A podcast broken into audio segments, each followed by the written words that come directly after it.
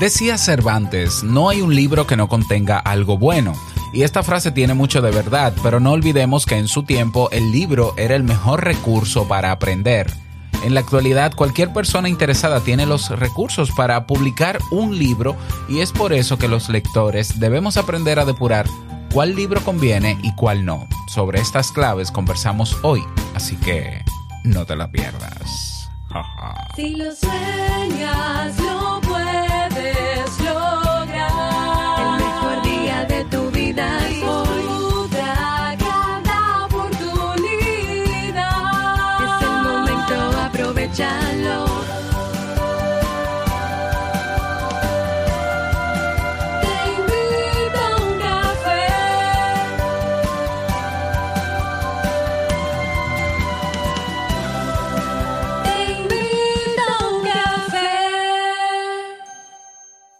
Y ahora contigo, Robert Sasuki, consultor en desarrollo humano y emprendimiento.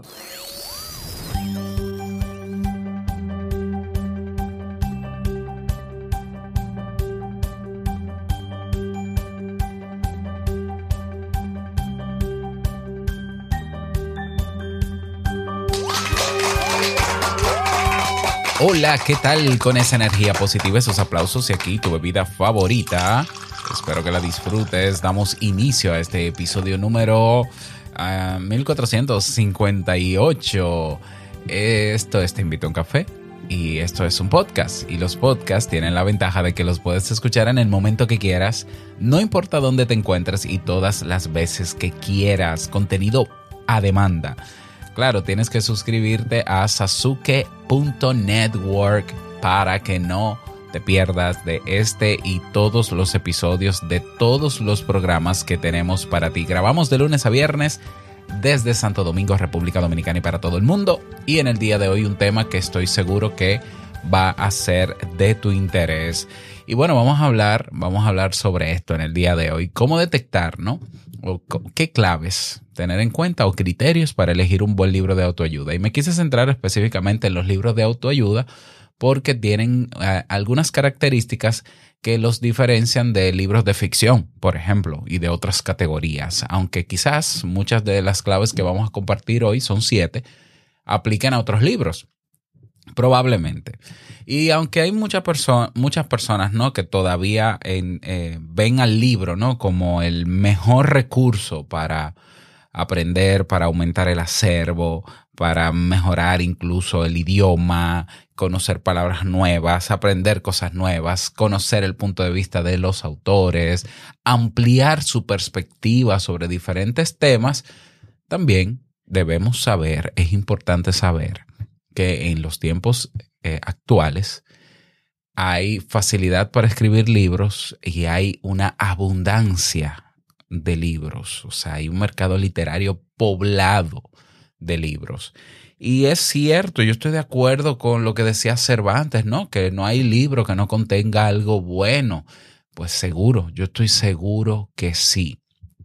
El tema es que hay que verlo dentro de cada contexto histórico, ¿no? En los tiempos de Cervantes me imagino que habían pocos libros. Entonces, cualquier libro, cualquier libro se hacía, me imagino, ¿no? Simplemente me estoy poniendo en contexto. Me imagino que cualquier persona, primero, no todo el mundo tenía acceso a escribir libros, era limitado, y no estoy diciendo que eso sea algo bueno, no necesariamente. Entonces, habían pocos libros y por tanto los libros que habían tenían un, un criterio, me imagino, de excelencia o de eh, objetividad o de profundidad o, no sé, o de investigación, o algún criterio técnico debía tener seguro para que, para que se publicara, ¿no? Y dijeran, vamos a gastar ahora eh, papiro o papel, vamos a buscar los tipos gráficos, las tipografías, y vamos a imprimir este libro. Es decir, el acceso era limitado. Por tanto, eh, los autores de libros de aquella época y de épocas an- antiguas, anteriores, eh, seguro se depuraban. ¿Por qué? Porque no se iba a gastar eh, material, dinero en, en producir, en crear un producto tan acabado como el libro, para que cualquier persona, porque le dé la gana de escribir un libro, lo iba a escribir. Comencemos por ahí. Aunque quizás ya en los tiempos de Cervantes la imprenta estaba bastante avanzada y quien, quien tuviese poder económico para pagar la impresión de su libro, pues lo hacía. Bueno, en el día de hoy eh, tú abres Microsoft Word y escribes un libro. Ya, tú puedes escribir en Google Docs un libro. Entonces, eh, con el avance tecnológico, producir un libro es bastante sencillo y es accesible a todo el mundo, que me parece muy bien. Me parece muy bien que haya esa libertad de que todo el que quiera escribir un libro lo escriba. Ya, o sea, yo, yo estoy más a favor de eso que a favor de el filtro y el clasismo y, y, no, no, no, no. Que todo el que quiera escribir un libro, así que todo el mundo, todo el que quiera escribir un libro, todo el que quiera hacer un podcast, todo el que quiera hacer videos, que lo haga. Que lo haga. Claro, eh, eso mm, va a traer ciertas situaciones de que, bueno, habrá gente cuyo interés al escribir un libro no necesariamente va a ser el esperado. Hay, se supone que un libro de autoayuda se escribe para informar a la gente, para plantear algo que se ha descubierto, para, para presentar claves, técnicas o tips o estrategias o para postular teorías, hipótesis, ¿no? Para educar. Ese debería ser el objetivo de un libro de autoayuda, educar, en dar herramientas o técnicas a la gente para que lo pueda aplicar a su vida. El problema es, el problema es, ¿no? Que eh, hay personas que lo hacen con otros propósitos y eso, y eso lo sabemos y nos damos cuenta incluso leyendo el libro. Hay personas que hacen un libro como si fuese una tarjeta de presentación para que la gente le conozca. Eh, es decir, como una estrategia de marketing. Bueno, entonces ahí el objetivo no es educar, es que la gente me conozca. ¿Ya? Hay otras personas que harán libros de autoayuda basado en su experiencia para motivar. El, eh, pero hay, hay un problema con eso, ¿no? Para motivar o para inspirar. Pero, repito, hay un problema con ese objetivo. Entonces, como yo estoy a favor de la libertad de que cualquier persona pueda escribir un libro, incluso un libro de autoayuda, no hay ningún problema. Pero el lector tiene que entrenarse y definir criterios, ¿no? Tener pensamiento crítico y aplicar una serie de parámetros a la hora de elegir un libro de autoayuda, si es que quiere encontrarse con el libro de autoayuda que le ayude a educarse. ¿Por qué lo digo? Porque hay personas que leen libros de autoayuda para inspirarse, que sí, para mí es un problema eh, escribir para inspirarse, pero luego lo contaré, ¿no? Eh, entonces hay personas que simplemente no importa quién lo escriba, si el título es pegajoso, y mira que todos los, títulos hoy son pegajosos, ¿por qué? Porque responden a una estrategia de marketing que se llama escritura persuasiva. Bueno, pues lo compran y lo leen. Yo conozco personas ¿no? que dicen que no importa el libro que sea, lee un libro. Y yo digo, el tiempo vale más como para perderlo leyendo cualquier libro. O sea, el estilo de vida que llevamos no es para leer cualquier libro, es para leer el mejor libro posible, aunque sea para entretenernos y que nuestro tiempo se respete. Entonces, yo no estoy a favor de la frase de lee un libro, no importa el que sea, todo libro te va a educar. Bueno, Cervantes lo dijo, en su tiempo tenía muchísimo sentido.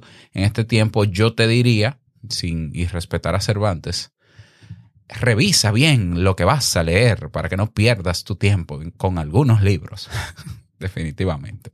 Entonces, en el día de hoy te voy a dar algunas claves para que puedas detectar o aplicar o filtrar libros de autoayuda y así asegurarte de que cumpla con su cometido y de que pueda satisfacer o no, porque la verdad es que habrán libros que aunque cumplan con todos estos requisitos, quizás no te satisfagan. Bueno, eso es otra cosa. Pero de que te voy a dar algunos criterios para depurarlo, te lo voy a dar. Así que sobre eso hablamos en el episodio de hoy.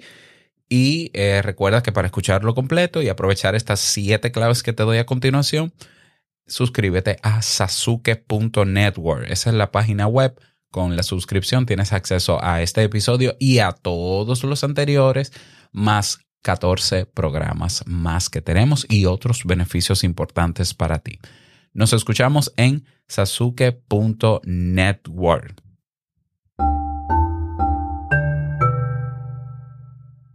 pero no se me olvidó la canción, no, porque hoy es miércoles. Entonces vamos con la canción del día, que es de Carlos Vives y Pedro Capó, y se llama Pagamento, y dice así.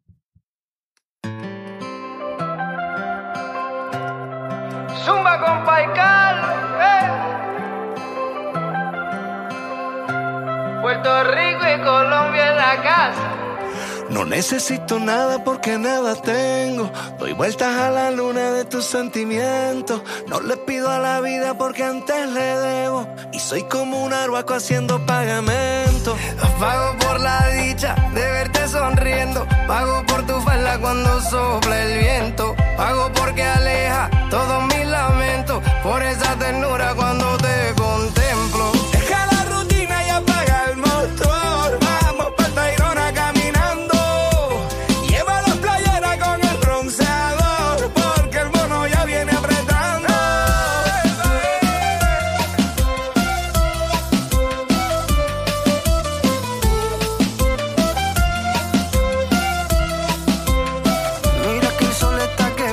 chica, y eso significa que ya estoy caliente y el agua está rica. Y deja eso, suelta la cobija, dame un beso y un apretoncito pa' los huesos. Que aprieten Isabela y aprieta y en aquí en el rodadero y en la playa de Dorado. Y aprieten la palguera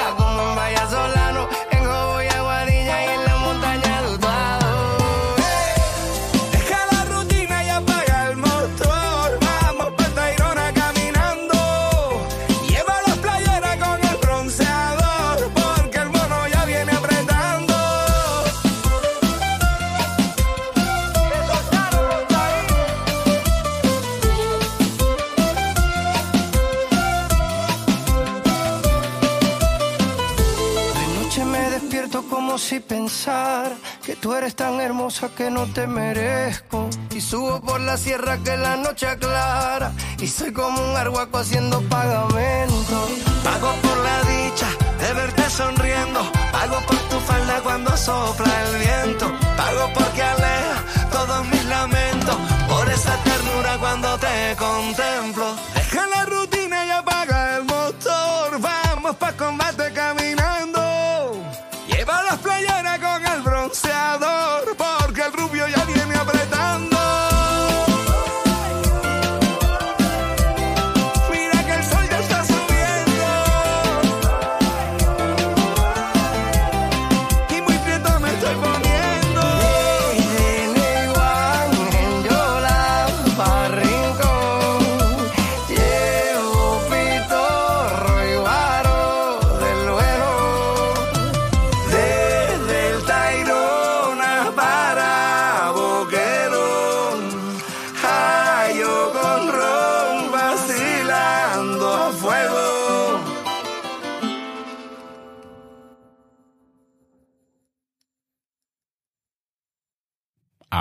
Ahora sí, vamos a continuar con el tema de hoy, claves para detectar un buen libro de autoayuda. Siete claves.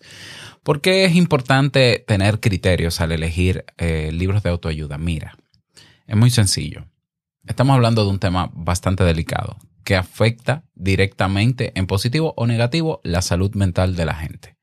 No te imaginas la cantidad de personas que llega a mí con el, con el discurso de yo leí en un libro de autoayuda que las personas que actúan de tal manera es porque tienen un problema no resuelto con sus papás. O es porque de pequeño la violaron.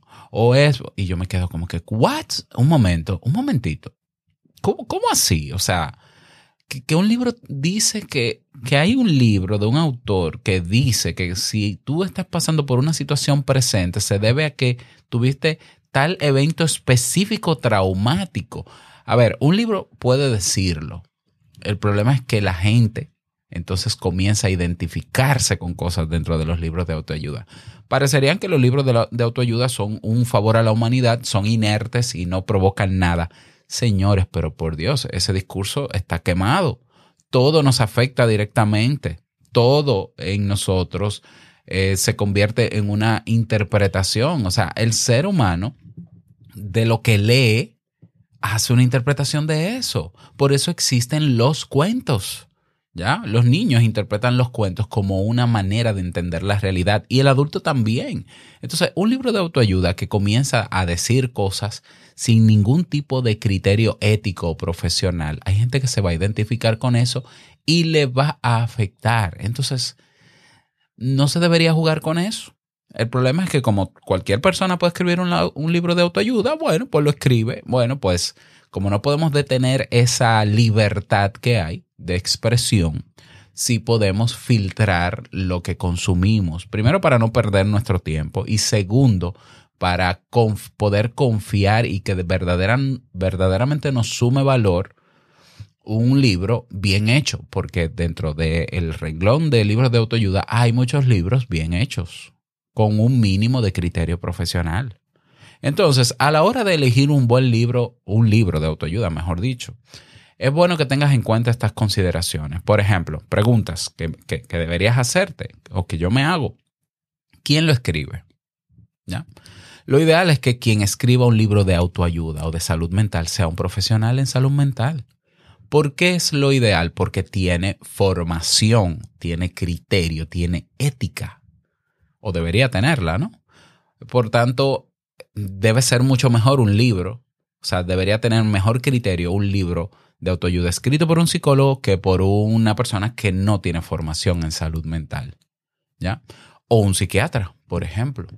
Otra pregunta que hay que hacerse a la hora de elegir un libro de autoayuda, ¿cuál es el contenido que voy a encontrar en él? Y si ese contenido está basado en, en evidencia científica actual o en estudios, y no únicamente en opiniones, en la experiencia del autor o en creencias del autor. Y ha pasado hasta con psicólogos, ya te lo digo. O sea, creo que Dale Carnegie eh, era psicólogo. Hay uno de estos de, de- de la vieja escuela, ¿no? De autoayuda, que escribió, eh, bueno, lo voy a buscar. Y era psicólogo, pero tenía unas creencias que no tenían ningún rigor científico, que no se podían demostrar, pero él tenía su creencia y él escribió un libro basado en su creencia, diciéndole a la gente que el poder de la mente y que la mente atrae. y, eh, por favor. Pero bueno, otra pregunta que deberíamos hacernos es ¿qué nos asegura el autor que nos va a proporcionar con el contenido del libro? Hay promesas en libros que son imposibles. El libro definitivo para ser feliz. Imposible. Un libro no te va a ayudar a ser feliz por el simple hecho de lo que tiene ahí. O si no, recupera tu salud mental en tan solo un mes. Imposible. ¿Cómo puede saber el autor que en mi situación yo me voy a recuperar en un mes? Eso es, una promesa engañosa, una falsa promesa. Y ya eso es un- una alerta, ¿no? De que un título así, tan pomposo y tan mágico, no puede ser un libro de autoayuda efectivo. No lo creo, ¿ya? Porque si no, dime la verdad. No todos van a superar su salud mental en un mes, pero aquí hay herramientas que te pudieran ayudar. Que te pudieran, la palabra es pudieran ayudar. Y también otro criterio para otra pregunta que debemos hacernos a la hora de elegir un libro de autoayuda es cómo está escrito. O sea, no solamente el contenido importa, también la calidad de la escritura hace que sea un libro bueno o entretenido o interesante o que enganche. Hay libros que son muy técnicos y hay otros que son basados en historias. Por ejemplo, Jorge Bucay es un autor que a mí me encanta, es psiquiatra. eh, y la mayoría de sus libros son, lo hacen en forma de cuentos, ¿no? De narraciones. Y luego da su explicación. Son muy poco técnicos. Excelente, ¿no? Él, él sabe manejar la prosa y sabe manejar la literatura en ese sentido. Entonces vamos a comenzar con los siete criterios. El criterio número uno para elegir un buen libro de autoayuda es mirar el índice. Así es. O sea, vamos a fijarnos en el, en el índice. En Amazon te permite hacerlo eh, en preview. Si estás en una librería física, abre el libro y ve al índice. Y lee los titulares que están ahí de cada, de cada tema, ¿no? De cada capítulo. Y eso es un, puede ser un buen reflejo de lo que quiere transmitir el título del libro. ¿Tú crees que es un contenido completo? Acorde a lo que propone el título del libro. ¿Ya?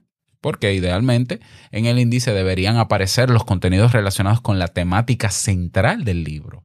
Entonces, fíjate eh, si el índice guarda relación directa con el título. Eso es básico, ¿no? Mirar el índice. Eh, ojo, hay gente que se eh, siente atraída solo por el título de un libro. Eh, a ver, el título de un libro es una estrategia de marketing que se utiliza, se llama gancho, se llama clickbait. Clickbait. ¿Ya? En los libros se usa, igual que en los videos de YouTube y en los podcasts, en todas partes donde la gente pueda leer un titular, en las noticias también, se llama gancho. Te voy a poner un título lo suficientemente atractivo para que cuando pases por, el- por la librería o por Amazon, eh, veas el título y ya entiendas con el título eh, lo interesante que va a ser el libro. Bueno, no juzgues al libro por su portada. ¿Por qué? Porque tú puedes tener un título maravilloso en un libro y ser una basura el libro. Entonces, no juzguen el libro por el título. Pero bueno, fíjate en el título. Hay que fijarse porque el título va a denotar alarmas, alertas, red flags, como dirían en Estados Unidos, ¿no? En inglés. Un título demasiado pomposo es un título que te está o que está prometiendo algo que es relativo a cada persona, probablemente no sea un buen libro. ¿Ya? Hay frases que suenan muy bonitas. Hay frases y expresiones en, en los títulos de libros que tienen mucha lógica, pero no por eso le aplican a todo el mundo, ¿no? Eh, y hay títulos mágicos. Y a la gente, le- hay mucha gente que le encanta todo lo que es mágico. Eh, porque lo mágico, el pensamiento mágico descarga de responsabilidad a la gente. Si a ti te, si tú ves un libro que se llama El secreto para atraer prosperidad a tu vida, ya tú sabes que hay algo que te va a ayudar a traer prosperidad a tu vida y que tal vez tú no tienes que hacer mucha cosa. ¿Por qué? Porque hay algo y, y en ese libro El secreto te enseñan que ese algo es el universo. Bueno, pues mejor no tengo que hacer gran cosa porque el universo se encarga. Ay, qué bonito. Eso no es autoayuda. Eso, eso será secta, religión, cualquier otra cosa, pero no, no autoayuda. Así que fíjate en el título. Ese es el criterio número dos. Criterio o clave número tres. Tenemos que evitar el positivismo tóxico. ¿Ya?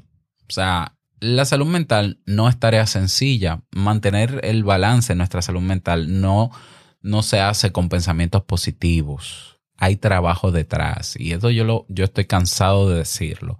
Para, que tú ten- para tú tener una buena salud mental hay que trabajar todos los días. Trabajar, no pensar positivo. Que pensar positivo ayuda, ayuda a sentirte mejor en ese momentito, más nada. ¿Ya? Entonces hay libros que cúrate pensando positivo. Mm, nadie se cura pensando positivo. ¿Ya? Así de sencillo. Tú puedes sentirte mejor, pero que te sientas mejor no quiere decir que te curaste. Además, ¿qué es lo que vas a curar en salud mental si no tenemos enfermedades? Hay trastornos, que no es lo mismo que una enfermedad. Entonces son palabras que tú, que tienes ya cierta formación escuchando este podcast, eh, te van a saltar las alarmas cuando tú veas un título o un contenido fantasioso demasiado sencillo, con herramientas demasiado sencillas para mejorar tu salud mental o sentirte mejor. Hay que evitar ese positivismo tóxico, ¿no? No es que estoy en contra del positivismo, pero hay uno que es exagerado. Criterio número cuatro. Huye de los libros que prometan oro y moro. El oro y el moro. ¿Ya? O sea, tenemos que evitar eso. O sea, si, si leyendo el libro, ojeando el libro, leyendo algunas frases, te das cuenta de que el autor o la autora promete el oro y el moro, es decir, que asegura que va a ayudarte a conseguir lo que sea, suelta ese libro. o sea, no pierdas tu tiempo con ese libro. ¿Ya? Un buen libro de autoayuda debería ofrecerte contenidos sólidos que te permitan encontrar las herramientas que necesitas para sentir- sentirte mejor. ¿Ya? O sea, debe conseguir motiva- motivarte, pero sin ofrecerte falsas esperanzas. Así que huye de los libros que prometen el oro y el moro, cosas que por más bonito que se lea, no es posible tan fácilmente. Huye de libros que te dan las soluciones rápidas y fáciles. Fíjate, en marketing hay tres palabras que venden. Escucha esto. Fácil, rápido y gratis. Las tres palabras gancho que hacen que la gente se sienta atraída por cualquier cosa y que vaya de manera masiva y aproveche en descuentos, en ofertas y demás. Rápido, fácil y gratis. También hay gente que lo aplica a los libros. Aprende fácilmente soluciones rápidas para, ta, para la depresión o soluciones rápidas para... ¿Y cómo tú sabes que va a ser rápido si, si tú no sabes el tipo de depresión que yo tengo? Si es endógena, si es exógena, si es química, etcétera, etcétera. ¿Lo ves? Criterio número 5. El autor, preferiblemente, o la autora debe ser un profesional acreditado. Repito, han habido casos de psicólogos que se le va la chapa, que faltan a la ética profesional, porque nosotros tenemos una ética profesional que se nos enseña en la carrera, y escriben disparates de libros. Pero la gran mayoría de colegas, psicólogos, psiquiatras, psicoterapeutas, la enorme mayoría, escribe libros con el mínimo de criterio profesional. ¿Mm? Escribe libros con el mínimo de criterio profesional. ¿Cuál es la ventaja de que esté acreditado? De que ahí se está manejando con ética, o eso es lo que se espera. Y si no, hasta se puede denunciar en el colegio de psicólogos, en el colegio médico, por ejemplo. O sea, te garantiza, te garantiza el que esté acreditado que esa persona va a ser, eh, va a haber un escrutinio hacia la calidad de lo que está haciendo esa, esa persona. Y todos sabemos que en el mercado actual existe una cantidad de libros de autoayuda de autores que son, ay, variopintos, ¿no? Ah, no, yo soy coach. ¿Y cómo usted se hizo coach?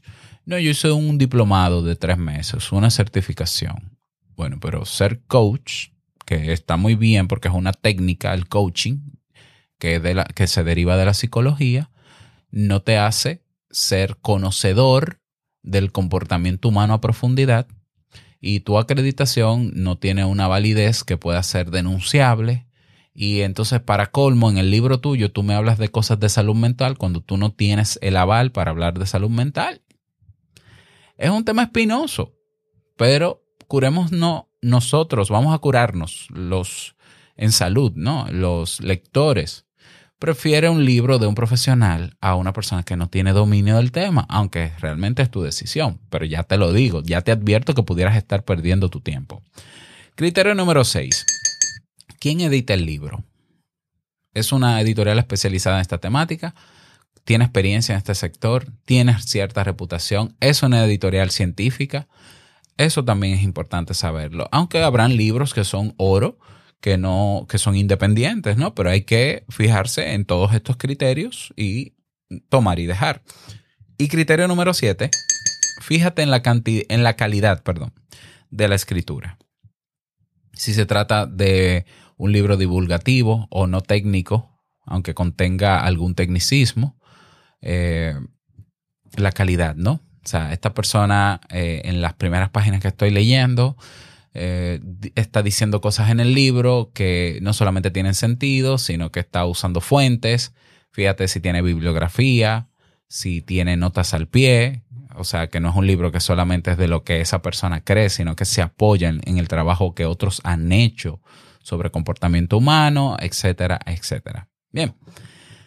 Al final, aplicando este filtro, un libro de autoayuda te puede ofrecer la posibilidad dentro de estos criterios de identificar qué te ocurre y entenderte mejor a través de lo que en psicología llamamos psicoeducación, que es un componente que utilizamos en psicología.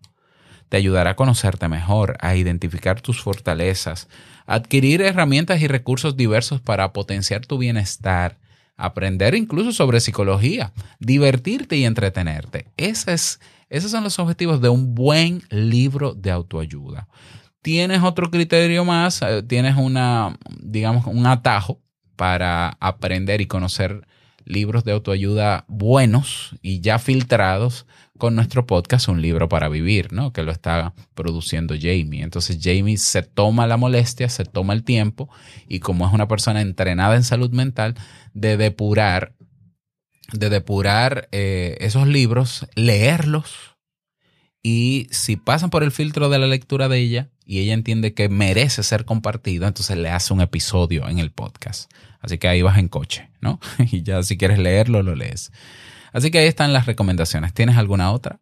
Que tenga que ver con libros de autoayuda, déjame saber si tienes alguna pregunta, algún comentario.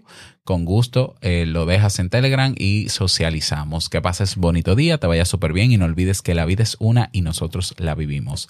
Hasta mañana en un nuevo episodio. Chao.